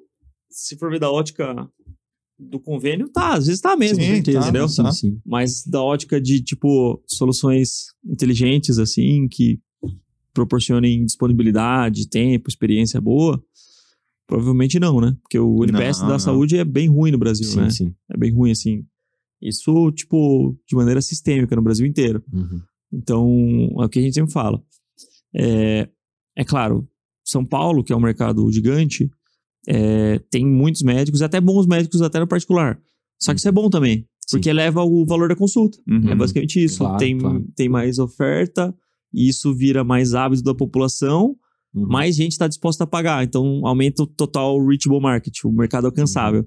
Você vai numa cidade com mentalidade interiorana, que ninguém está acostumado Essa a pagar, Sim. Aí realmente é mais complicado, porque a galera, ah, vou pagar pra quê? Porque já tem, a galera não consegue entender que ela vai ela, ela vai passar por um outro processo totalmente diferente. Por mais que ele esteja disposto a pagar, ele para ele a verdade é essa, né? Sim, sim. médico é tudo atrasado e, Uhum. e ganha bem, é essa que as pessoas têm na Sim, cabeça. exato. Então, quando a gente começa a criar polos e núcleos de médicos que entregam algo diferente, mesmo que for no Uhum. contexto particular, se for algo é, que de fato gera valor, as pessoas vão, vão, vão pagar e vão entender que, poxa, pô, paguei, mas foi diferente, foi, foi bem melhor do que eu já, já, Sim, já tive, sim. assim, de experiência é, nas outras vias. E aí elas começam a falar, pô, vai lá que é pago, e ela já fala, não, é pago, mas resolve, é bom, e é Tem uma ressalva, né? É, ressalva. É uma Exato, coisa mas meio- alva, porque não, se, se ela só falar assim, não, é pago, mas vai lá, vai lá que é pago. Ah, mas por quê? Ponto. É. E se eu, se eu posso, entendeu? É, é a mesma lógica de escola, né? É um hábito hoje da população é, classe média, média baixa, média, média alta e classe alta, colocar os filhos na escola particular. Sim, sim. Porque as pessoas sabem que existe uma insuficiência nas escolas públicas e que Uhum. para você formar bem seu filho, já pensando até projetando uma faculdade, você precisa desembolsar investimento na educação dele. Sim. E também por uma questão de segurança, por uma série de problemas. Só que já existe uma, toda uma estrutura no Brasil inteira de escolas preparadas para receber e que fato, de fato fazem diferença. Uhum. Agora, no particular, me questiono se existe. Porque eu já vi casos de, no Pará, por exemplo, ter consulta particular, consultório particular, por ordem de chegada igual no SUS. Isso é uma, isso é uma loucura. Isso é uma É. loucura. Você já viu isso? Já, já conversei, já, já- Acho que tem Uma duas aluna alunas do, do MCP. É de mesmo? lá. E uma, e uma ela falou assim que a consulta dela, o diferencial competitivo dela é consulta com hora marcada. que os outros concorrentes ela é gineco. Tipo, E diz que a o resto lá. do pessoal, assim, é, é- é tipo assim, a consulta do pessoal no particular lá, 350, ah, na, na mesma especialidade que ela, dela botou a consulta 400 reais, um pouquinho acima, e o diferencial era isso, ó, você tem É. horário marcado. E daí na landing bizarro page, na página dela, tá escrito assim, tipo, consulta com horário É marcado. o diferencial competitivo É. dela mesmo, né? e cara, só que tipo, a gente tá rindo aqui, só que lá é sério. É, sério isso, tem muito médico. E é Muito assim, doido, né? E é tipo o interior do Muito Pará, doido. por exemplo, o Marabá, teve um aluno que falou que, o, que a consulta dela era 350 esse preço, 400. E aí, tipo, é 7 horas da manhã. Ah, você agenda no período, ou à tarde ou de manhã. No, de manhã você começa às 7 Nossa, cara. e a, e à tarde começa a uma. Ou seja, é por ordem de chegada. É, por ordem de chegada. Tipo, Sim. se você chegar cedo, você já entra na fila, você vai ter ser atendido rápido. Mas se você chegar às vezes 7 3 que teoricamente já você tá tá no lá. horário, se o povo já estiver lá, você vai ser atendido, sei lá, 11 10 horas. meio-dia, é. E pagando. Pagando. É muito louco. É, isso. acho que eu Fiquei pensando na sua pergunta, viu, Matheus? É, os medos nossos pra, pra entrar nisso. Quebrar o, o status quo aí, o establishment, é muito difícil. Você fala, pô, será que pode pôr o horário, né? Não sei. Que, que- Uhum. Mas aí posso. Mas vai dar trabalho e você vai ter que enfrentar bastante coisa. Você vai ter que enfrentar crítica, você vai ter que Sim. enfrentar uma série de coisas. E você tem que tomar essa, essa iniciativa, né? Sim. Enquanto você estava falando também da- do MCP como um todo, tem um contraponto que não é uma crítica, é você precisa fazer as coisas. Sim. Então Uhum. eu se- sempre fico pensando muito nisso, né? Eu acho que isso é um medo das pessoas também. É. Eu não vou entrar por quê? Porque. Ah, eu vou ter que fazer. É. Talvez é meio inconsciente, vamos dizer assim, mas. Pô, é que nem quando você vai na. Você paga um personal, né? Se você pagar um personal, você. Eu falo para meus pacientes. Você tem que pagar alguém, às vezes, para fazer atividade física. Sim. Porque aí você vai ficar com medo da mancada. Você não vai nem pensar É. em fazer atividade física. Você vai ficar com medo Você de. cria o comprometimento, né? É um outro nível de comprometimento. É. Então, eu acho que tem gente que fica com medo também desse comprometimento. Puto, mas agora eu vou ter que. E foi isso que sempre me motivou também a estar nesses lugares, Uhum. né? Tipo, não, agora eu tô me comprometendo. Cara, né? até na questão familiar, né? Tu falou assim, a minha esposa foi quem me ajudou muito. Mas a tua esposa, ela sabe que tu entrou num programa chamado Meu Consultório Particular. e agora tem até uma questão tua, da tua identidade quanto em, em frente a ela, em frente às pessoas que moram contigo, as pessoas com quem tu compartilha. Porque elas vão te perguntar como é que tá esse negócio desse meu consultório particular que tu entrou, esse curso que tu tá pagando, essa mentoria. ah, veja bem. É, exatamente, cara. É isso. E aí? Né, tá dando certo. Então, acho que é muito importante, né? Esse comprometimento que a gente tem. E isso, às vezes, é um impedimento das pessoas, né? Sim. Você vê que você vai conversar. A gente conversa muito com alguns amigos que... É, é aqueles amigos que a gente fala, e aí, vamos? Ah, não, não sei, não, ainda não dá, tô Muitas aqui, né? né? Tem algumas É. objeções, e a gente Falta fala, de na, tempo, né? a gente cara fala na fala, cara "Não, deles, não assim, tô, tipo... tô, tô sem tempo e tal. É, então... e geralmente sim. falta de tempo é. Interprete como, putz, tenho medo disso daí. Sim, sim, sim. Faz sentido. Geralmente é isso. É, acho que é natural, o medo é natural, a gente vai ter que É, enfrentar. no meu caso também, a minha esposa, ela é médica também, ela é GO, e ela começou o consultório também um ano depois de mim, né? Porque ela, eu terminei o R3, ela terminou um ano depois, eu comecei o consultório, um ano depois ela começou também, lá em Brotas e, e Torrinha também, ela atende nas duas cidades, e foi mais ou menos no começo igual eu também. Aí agora eu também ajudo ela a implementar algumas coisas na precificação, no público, na propaganda, a gente caminha muito junto nisso aí também. Isso é muito Aí vira e legal, mexe, eu tô cara. no celular ali, ela tá vendo alguma coisa da MCP, né? Ela fala. Aí vai ver, eu tô com o grupo aberto lá lendo Eu galera. acho isso muito legal. Até no Burning foi um, um momento que eu achei ah, muito legal a energia das pessoas. Tava todo mundo, tipo, com insights, com ideias. Porque o que, que acontece? Quando a gente tá no nosso meio usual, às vezes, as pessoas ao redor, elas trazem algumas coisas como impossibilidades. Uhum. E a gente se questiona se essas coisas são possíveis e a gente pensa assim, pô, eu, eu tô no mesmo meio que essas pessoas, eu devo ser mais ou menos igual, eu não sou tão especial, então eu vou ser o cara que vai quebrar com tudo isso. E daí tu tá em outro ambiente onde tu tem pessoas ao teu redor falando, cara, dá pra fazer. Daí tu vê, ó, fulano fez, Beltrano fez. Uhum. Tu vê as pessoas fazendo e tu pensa, caraca, eu não, eu não, eu não sou feito, eu não sou um rato, né, cara? Eu consigo fazer também. Sim, sim. Então, é muito legal quando a gente tem, tem esse ambiente, poder trazer isso para dentro de casa, poder ter a nossa família assim como esse Demais. esse suporte, poder ter amigos que tem Sim. que trazem isso. Cara, eu acho que isso é determinante. Porque todo mundo tem dias ruins assim, né? Tem os Uhum. dias que tu acha que vai dar tudo errado, que tu tá Sim, com a autoestima lá embaixo. Sim. Se tu tiver no meio no meio da galera que desiste fácil, eles vão dizer, é, cara, joga a toalha mesmo, É. de boa. Vamos beber. Ficar pra baixo, né? Vamos beber. É, é, que é o que, que o. Acho que é um podcast do Joel J que eu vi, ele falou: nunca escute conselho de quem não construiu nada, né? Então, a pessoa que nunca fez ali o- uma coisa, você vai ah, pedir um conselho, não, não vai dar certo, né? Então, é. É, bem por aí, né? A gente se aliar com as pessoas que têm o mesmo Tem pensamento. né?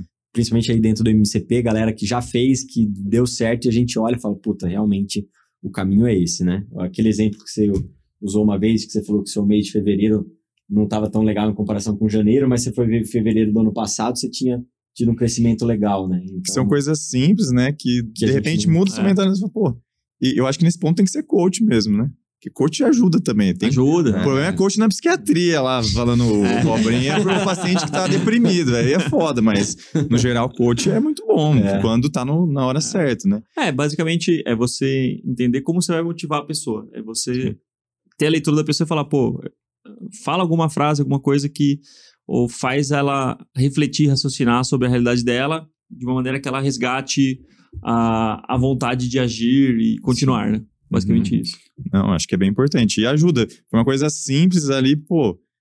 Me sentia mal porque, ah, não foi tão bom isso aqui, mas, ó, e se você olhar retrospectivamente, né, se você olhar ano a ano, pô, Uhum. mas isso aqui já mudou muito, né? Sim, sim. Então são pequenos detalhes que, na verdade, muda toda a Sim. sua visão, né? E te Pô, essa é um uma métrica que, que o Rubão sempre traz, sempre fala pra galera ver year over year. Year over né? year. Year Eu gosto dos termos, é. Ele falou antes do anglo-saxonismo, eu pensei, caraca, É ele, né? É ele Pô, mesmo, é ele mesmo. it's you, aqui. it's you.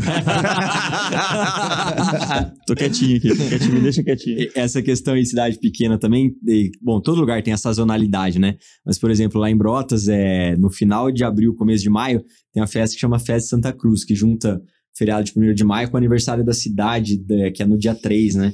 Então, a galera realmente acaba gastando dinheiro na festa, guarda dinheiro pra ir na Uhum. festa e falta um pouquinho. Então, sempre o consultório dá uma minguada, né?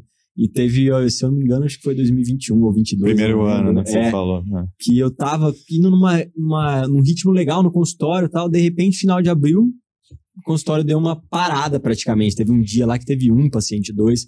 Eu cheguei pra secretária e falei, viu, alguém, será que eu fiz alguma coisa errada? Alguém tá falando mal de mim na cidade? No- nos grupos de WhatsApp. É, saiu alguma notícia minha nos grupos de Facebook, de, de- ela falou, não, não, é a época da festa mesmo, né? Então, a gente já Sazonalidade, é. sabe que vai dar final de abril, começo de maio lá, já dá uma minguada já, Aham. justamente por conta Cara, esse é um gráfico que mesmo. todo mundo deveria ter, cara. Tipo, É, é, a receita, a foto da sua receita de janeiro a dezembro todos os anos. sim, sim. Porque geralmente é, uma, é um desenho mesmo que Uhum. ele se, tende a se repetir Uhum. é, no formato, mas no tamanho ele vai aumentando ano a ano, entendeu? Sim, sim. E é o que acontece lá no Lean, por exemplo. O, prime- o terceiro trimestre é o melhor nosso. Que é o, ter- é o trimestre que tem mais provas, assim, Uhum. é, expressivas para o nosso público, que é principalmente corredor de rua. Uhum. Então, o terceiro trimestre geralmente dá uma bombada. É, e aí, assim, o primeiro trimestre começa devagarzinho, o segundo trimestre melhora, o terceiro trimestre estoura, e aí o quarto trimestre já volta mais ou menos no nível do terceiro e começa tudo de novo. Uhum. E aí começa a subir o gráfico de novo. Então a gente entende, então eu não vou sofrer que vai diminuir um pouco meus atendimentos agora em de- novembro, dezembro, porque eu sei que é esperado. Também não quer dizer que eu vou ficar expectante, né? Conduta expectante. Uhum. Eu posso ati- tentar ativar, criar campanhas de alguma maneira já para adiantar alguma demanda que vai vir de janeiro, por exemplo. Ó, não, já projeto verão, né? Vem se É. preparar já, né? tipo isso. Mas eu acho que ter esse discernimento é muito importante para a construção do consultório. É, e isso, e é o que a gente sempre fala, a gente não tira isso da nossa cabeça. Se for pegar um, para quem é investidor, né? Se for pegar uma análise de uma empresa de capital aberto, a comparação é sempre com o ano passado, né? Ah, tal Sim. empresa teve lucro recorde é, e cresceu 30% de, de lucro líquido com relação ao mesmo trimestre do ano passado, né? É, sim. É, essa é a comparação deles, né? E não tipo, ah, não, a empresa vendeu mal hoje. É. Tem uma, Foi mal hoje, não teve vendas hoje. É. tem uma frase do Bill Gates que é tipo: a gente superestima o que a gente pode fazer em um dia e a gente subestima o que a gente pode fazer em um É. ano ou dez É. anos. Uhum. Enfim, e, e isso é engraçado porque a gente chega. Pô, eu tenho vários finais de dia que eu fico frustrado, assim, que, poxa, eu planejei tanta coisa que eu queria fazer, que eu ia fazer, que não rolou, ou, ou em uma semana. Mas a gente não faz esse exercício de se comparar um ano Uhum. atrás, porque quando a gente para para pensar, putz, mas no longo desse ano, o que, que aconteceu? Sim. Nossa, Uhum. coisa boa pra caramba, evolui bastante. E exige calma a gente parar, às vezes, e pensar nisso, porque a gente tá tão levado pelos sentimentos da, daquelas frustrações agudas, assim, Uhum. tipo, de um dia ruim, de uma semana ruim. Uhum. Sim. E, e, e às vezes a gente precisa, precisa de alguém pra te fazer parar. Eu não, não. Cara, peraí. Vamos, vamos olhar pra pra esse teu último ano. Uhum. E vamos ver o que aconteceu. E daí tu vê, caraca, realmente, né? É, na minha métrica, na minha régua, eu cresci. É, sim. É, o subjetivo é. Fiquei pensando em paciente psiquiátrico, né? Que é- isso acontece muito, assim. Outras especialidades, às vezes você consegue ser bem objetivo, né? Então a gente tenta até trabalhar isso. E isso me ajudou porque eu tenho um pensamento racional, assim, né? Até da me... Tentei fazer um ano de engenharia antes de fazer medicina. Você fez poli, né? Fiz um ano de poli. Um ano de poli. Mas larguei. Era- Meu irmão- Era Meu irmão fez poli. Meu irmão É. fez poli, é. Exatamente, eu falei com o É. Felipe, né? Filipão, meu irmão fez. É, ele terminou, né? Hoje é engenheiro. Fez, ele né? trabalha. Ele trabalha no mercado financeiro hoje. Ah, Certo. o pessoal que da Poli... Sabe vai- o pessoal da Poli, né? Tipo, É. ninguém ouvindo. Mansano também. É, é, a gente, a gente até falou que a gente teria que citar o, o Mansano aqui, né? pra- Não, salve aí pro Felipão aí. porque Salve. ele tá. No, o, o Felipe tá fechando ali com ele, eu Sim. já fechei. Ajudando bastante na consultoria financeira e 40 tal. dias, legal, isso é é. legal. É, na última reunião que a gente fez, você me indicou, eu conheci o Felipe, o trabalho Sim. deles de É muito bom, né, gestão cara? financeira. É bom. Muito bom, superando minhas expectativas já.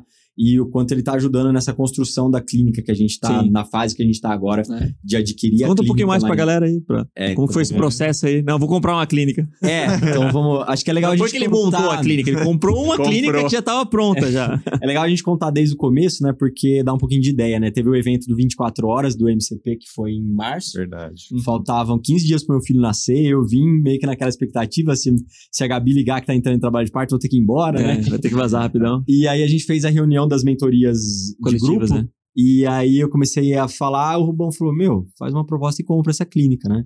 Falei, cara, Você é louco, você é louco. você é louco, fui embora martelando aquilo na cabeça, né? A gente foi embora tal. Liguei pra Gabi no caminho, falei, amor. Que era a clínica que você trabalhava, né? Você Que a- prestava serviço. É, né? quando eu entrei em Brotas no final de 2020, é, o oftalmo, o melhor oftalmo da cidade, tradicional, super gente boa, ele me acolheu lá dentro, colocou, a gente divide Aham. a clínica. A gente ainda tá junto, a gente é super parceiro lá até hoje. E é uma clínica que tem mais profissionais juntos trabalhando, minha esposa, inclusive, que é GO. E ele não tem muito uma pegada de gestão, ele não gosta, né? Ele é um pouquinho mais velho, já tem 53 anos por aí, e ele é mais sossegado um pouco. E você deu aquela ideia, né? Falou, cara, por que você não compra? Eu Falei, Puta, fiquei martelando aquilo, né? Falei, cara, mexeu com a minha cabeça, né? Falei, vamos lá, né? e aí Plantou tem um, O triplex. um amigão meu lá, um, que vai ser, que já é sócio agora, que é o Rodrigo, que é um cardiologista. Uhum. E ele falei pra ele, falei, Rodrigo, vamos, vamos embora? Aí a gente começou a pensar, falou, vamos. A gente fez uma proposta pro, pro Fabrício, que é o, o Uhum. dono da clínica. Salve aí pro Dr. Fabrício. É, puta, né? Parceirão meu, foi como se fosse um pai pra mim. Fabrício, a gente gostaria de, de gerir a clínica e tal, e a gente entrou agora como se a gente estivesse alugando a clínica com uma opção de compra daqui a alguns anos, Ah, né? Então já é, foi esse processo, né? E numa das reuniões que a gente fez depois disso, é, a gente conversou e até você falou, ah, é, tem o serviço do Felipe, né? Do Mansano, que Isso, faz legal. a questão da gestão da clínica, tudo Isso. porque é um processo um pouquinho longo, né? A gente pegou uma clínica ali com um nome já muito Uhum. bom, mas que não tem muita identidade visual, não tem nada. É pouco estruturada na questão de planilha, de finança, Uhum. tudo. Nossa, então, não Foi na tem- Não raça. tem registro, assim, dos, não dos tem muito registro, dos- exato. É. Então, a gente contratou o serviço do Felipe para Estruturar. para estruturar tudo. E aí, estamos com o Felipe aí, já faz, deve fazer uns 30, 40 dias já que ele tá. Legal. Já tá te dando visibilidade ali números. Muito, tal. re- é, reunião mensal, já, já É uma, conversamos é com uma os- modelagem financeira pra você entender como que vai ser o crescimento, as metas e como que o negócio vai parar em pé, basicamente. Que na primeira né? reunião que eu fiz com ele, falei, cara, será que a gente vai? Aí comecei a raciocinar, falei, cara, é isso que a gente precisa, é, o valor é bom. O Bruno Paladini deu uma mão nessa também, Legal. fiz uma reunião com o Bruno. Salve aí, Brunão. E aí falei, cara, acho que dá pra entrar nessa. E aí depois joguei aí eu puxei ele, né? Falei, falei vamos embora que, que acho que vai dar certo Legal, o Felipe legal. aí também. E tem ajudado muita gente a dar clareza, a dar esse passo que é um pouco no escuro, né? Porque é uma É porque- clínica que opera no É. negativo Sim. pra gente, puta, É, cara. quando você pega o negócio andando, é imagem. diferente do que você construir do zero, né? Totalmente, totalmente. E aí tem uma questão de você, é, que a gente fala de valuation, né? Que é quanto que vale um negócio. Sim. E os consultórios têm valor, viu, pessoal? O pessoal esquece disso, mas tem, tem É. valor. E tanto que tem grupos, principalmente na oftalmo, né? Tem vários grupos de oftalmo crescendo muito com base em aquisição, em M&A, né? Sim. Ou na onco também, na psiquiatria talvez tenha um ou outro ali. É, mas enfim, é, tem valor ali, né? O, o, o seu CNPJ tem um valor. Sim. E às vezes você não consegue tangibilizar esse valor e geralmente Uhum. envolve você ter certinhas contas para você calcular esse valor, senão você não consegue calcular. Sem dúvida. É, ele depende da sua geração de caixa.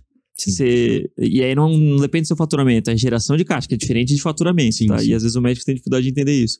Então, se você gera caixa, é, você consegue fazer uma continha que em 2, 4, 5, 30 anos, quanto que vai crescer, tem uma estimativa ali de quanto Uhum. que vai crescer o seu negócio, é, e se é bom ou não. E, geralmente os negócios bons são os negócios que crescem acima da inflação, né? Porque senão não faz sentido, ninguém vai investir algo que tá... tomar um risco que, ah, vai crescer igual a inflação. Então põe no CDB lá, renda E fixa o que a tesouro. gente é. fez lá em Brotas, gente. Senão não Nós vale a pena. malucos ali que, que topamos entrar nisso aí. E, e aí você, olhando pro futuro, você consegue entender. Uhum. É, beleza, hoje eu tô sozinho, mas eu posso contratar mais uma pessoa para trabalhar comigo, Sim. posso ocupar esse espaço. Então, é você extrair o máximo de eficiência operacional dentro dessa estrutura de custos e receita e tentar entender estratégia de precificação para o negócio parar em pé e para atender as suas necessidades. Uhum. Porque aí a gente. é, o médico enxerga muito consultório, às vezes, como uma vaca leiteira. É, que pode até ser bom, né? Tipo, uma vaca leiteira é tipo uma vaca que você vai lá todo dia Uhum. e tira um pouquinho de leite e acabou, né? Uhum. E ela não, não cresce. Mas o consultório, ele pode se tornar um gurilão silver black, sei lá, um bicho maior, assim. não precisa ser uma vaca, uma vaca leiteira, necessariamente, porque Aham. é, você pode criar um racional de, ah, eu preciso de, sei lá, 15 mil, vamos dizer, aqui em São Paulo para sobreviver.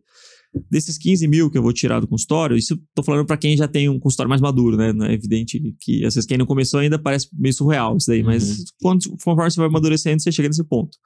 Desses 15 mil, é, eu vou tirar aqui, é, sei lá, 30% de tudo que eu ganho, ah, e o resto eu vou reinvestir, ou seja, 70% do lucro eu vou reinvestir Uhum. e 30% vai ficar de prolabore. Ah, e aí, se você cria esse hábito, isso é muito benéfico. Você começa a construir um fluxo de caixa, você começa a separar contas, conta de É, pessoa física de nossa. pessoa jurídica. E, e eu acho que isso é muito legal. Esse, esse trabalho do Felipão, salve Felipão, é, é legal porque te ajuda Sim. linha por linha a entender isso e eles operacionalizam isso, né?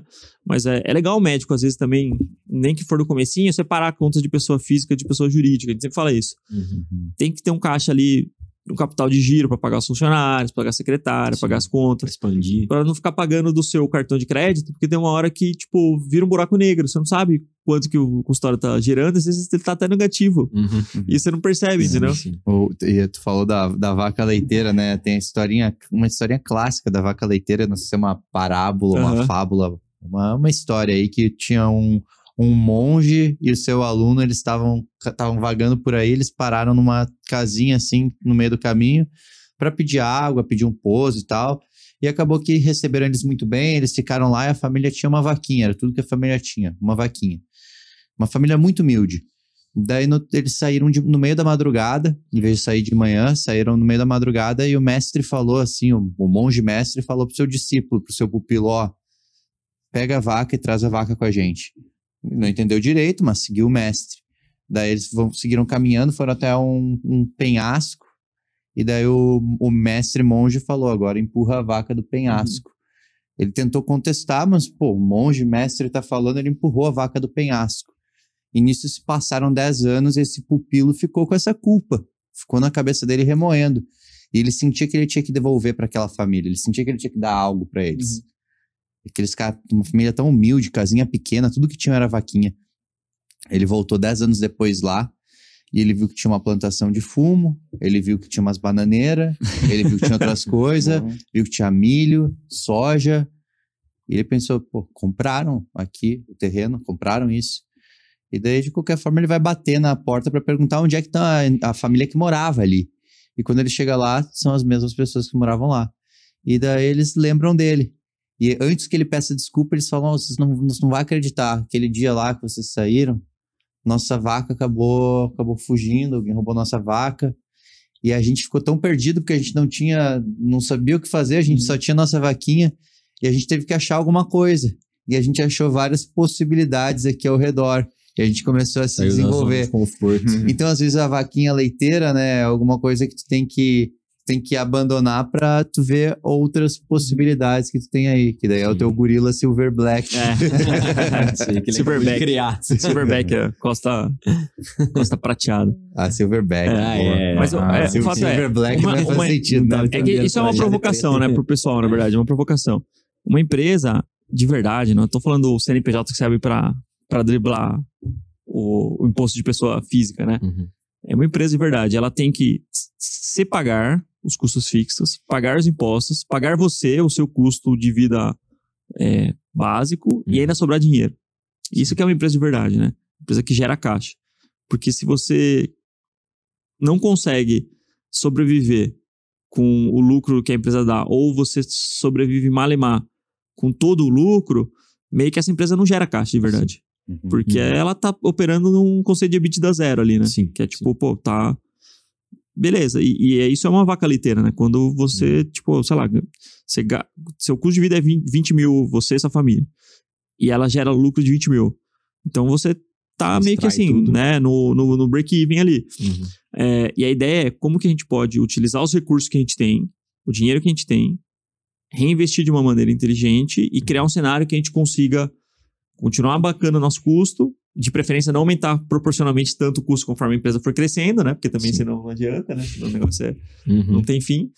E reinvestir no crescimento da empresa e pensar, ah, agora eu vou comprar, é, sei lá, fala um aparelho, cara, aí, um campi- campimetria. Então, campimetria. é caro, é. Sim, sim. É, vou comprar o choque para dar nos pacientes, entendeu? Esqueci o nome disso daí agora. Elétrico. É, Eletroconvulsoterapia. eletroconvulsoterapia, entendeu? É, Tem magnetismo. também, é, agora, mas- magnetismo, não sei o que e tal. Isso aí é, é Estímulo brega, né? transcraniano. É. Tô brincando, brincando. você tem os impulsos magnéticos transcranianos. É legal isso aí. Tem isso aí? Não, não Tá, tem. traz aí num próximo toca-ficha. É. Comprar. Mas é uma ideia, é uma ideia. é Então, uma ideia. assim, ah, existe a possibilidade de você não ter que ficar sacando dinheiro de pessoa física para financiar o crescimento. É, esse é o resumo Sim, da sim, conversa, né? E hoje eu consigo viver essa realidade já há três anos que eu não saco nada. Legal. E pelo contrário, o negócio, ele paga o meu custo de vida. Eu também não tiro um prolabore super alto, porque eu sei que a empresa está crescendo no momento de expansão. E a própria empresa, ela consegue pagar o financiamento de obra, pagar aparelhos, adquirir novos clientes, é, novas linhas de receita, né? Ah, a gente tem agora crioterapia, sauna lá na cidade de Itaim, bem legal. Você tem que ir lá conhecer um dia, quando vocês vierem com mais tempo. Massa. É, então, acho que no final das contas é isso que é uma possibilidade para o médico. Não, é, não vai ser para todo mundo, não adianta a gente falar, não, Ah, não. todo médico vai conseguir isso. Mas, ah, se você que é médico, né, que tá ouvindo, sair de ze- 0% da sua receita de particular e ir para 20% que seja, já muda a sua vida, isso eu tenho certeza. Então, acho que todo mundo deveria usar e abrir a portinha ali da curiosidade Uhum. e ir descobrindo as coisas e, e construindo isso aos pouquinhos, né? Eu acho que isso é, que é, o, é o grande, é a grande questão aqui do, desse episódio aqui. Pô, baita tocação de ficha aí, valeu. Massa. É, considerações finais aí, então, pessoal. Que, que, você, que, que dica que vocês dariam aí pro, pro pessoal, os oftalmologistas aí, cabações estão formando, os psiquiatras, pra galera que tá tentando se, é, se consolidar no consultório particular mesmo. Cara, eu acho que os oftalmos estão começando, na verdade, para qualquer médico aí que quer empreender, que quer começar, né? Eu acho que existe material bom, existe ferramenta certa pra gente começar, né? Eu comecei sem vocês, mas graças a vocês eu consegui dar um bom salto, evoluir e A gente é o catalisador, né? A gente sempre fala isso. Exato. A gente não É. vai, não tem nenhuma solução mágica, a gente só Isso. acelera o processo e dá um direcionamento. profissionalizar mais o negócio, né? E é o que você falou, não é pra todo mundo. Tem gente que não tem perfil, que Sim. realmente não gosta. Eu sempre quis ter meu próprio consultório, gerir meu próprio negócio. Eu gosto muito, né, da, dessa questão. Seus pais são Então- do agro, alguma coisa assim, a galera?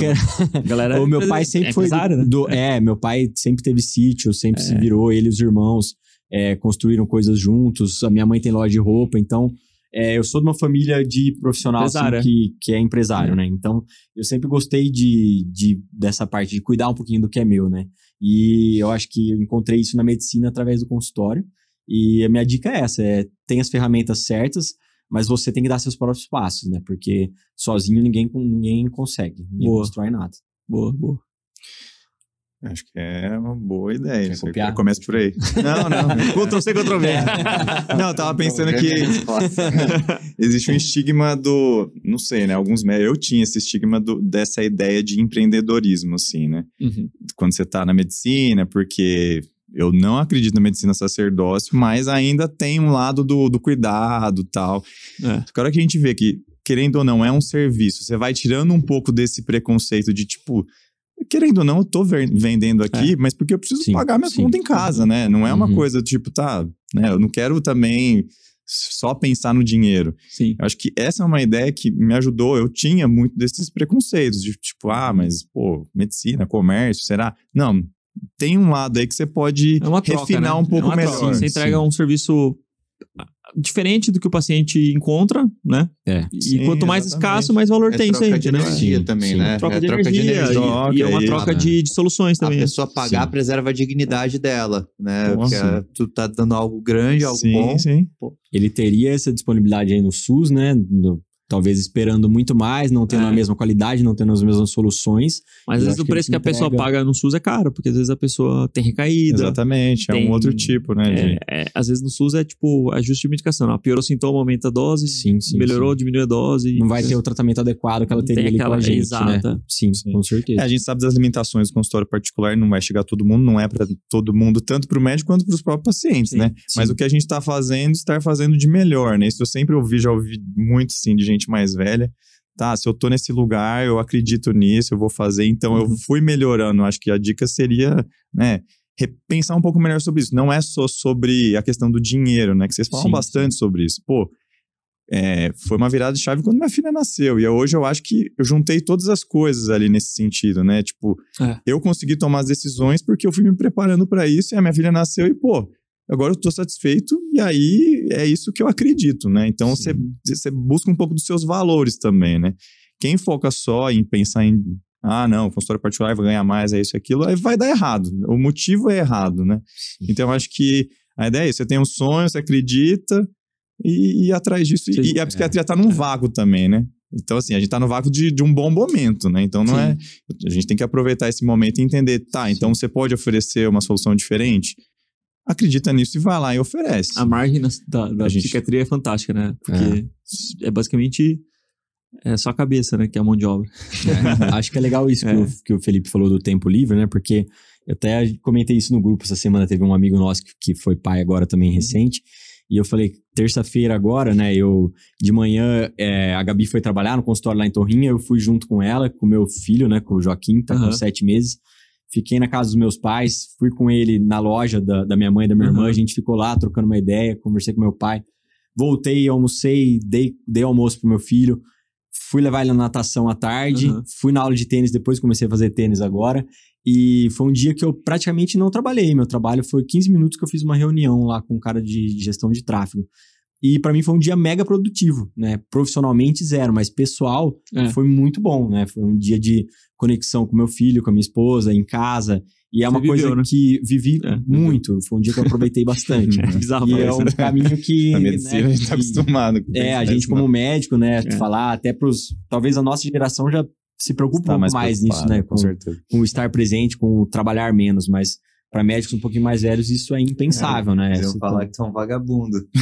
É. é É que meu pai curte porque- estar comigo, né? Mas eu falo, talvez ele tá pensando que eu tô um vagabundo aqui. Porque trabalhar menos não quer, não quer dizer que você vai gerar menos valor ou que você vai ter menos impacto. Porque Não. você pode trabalhar de uma maneira mais inteligente, o consultório particular é isso.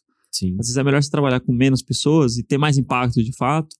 Mais impacto não só na vida da pessoa, mas Sim. em toda a cadeia produtiva. Porque pensa, quanto que custa um cara com depressão maltratada? Sim. Custa caro, entendeu? Pra família, Demais. pro Estado, pra todo mundo. O É, cara sim. que vai perder capacidade é, laboral, Uhum. vai, vai, vai perder relacionamento, entendeu? Demais. Então, o consultório particular, ele é, ele, é, ele, ele é particular porque, de fato, existe uma geração de valor intrínseca em toda a cadeia produtiva e em toda a máquina, né, é, de macro, macroeconômica do, do Brasil e que a gente às vezes não percebe, mas é muito verdade isso. Uhum. E eu mantendo um atleta ativo, uma pessoa que às vezes foi desenganada por um outro médico que não tinha tanto know-how, esse cara ele vai ser mais produtivo no trabalho, vai ser mais feliz, ele vai, ele vai ter menor risco cardiovascular a médio e longo prazo.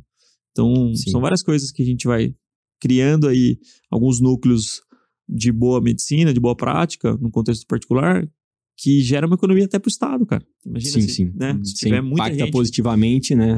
é, exato. Então não é, não é algo assim que é tipo, ah, não, me dá seu dinheiro, você vai ficar 400, 500, Exato. mil reais mais pobre. Não, não é isso, né? Não é isso. É, é, é uma troca de fato. Se- Sim. e aí é isso que a gente sempre fala.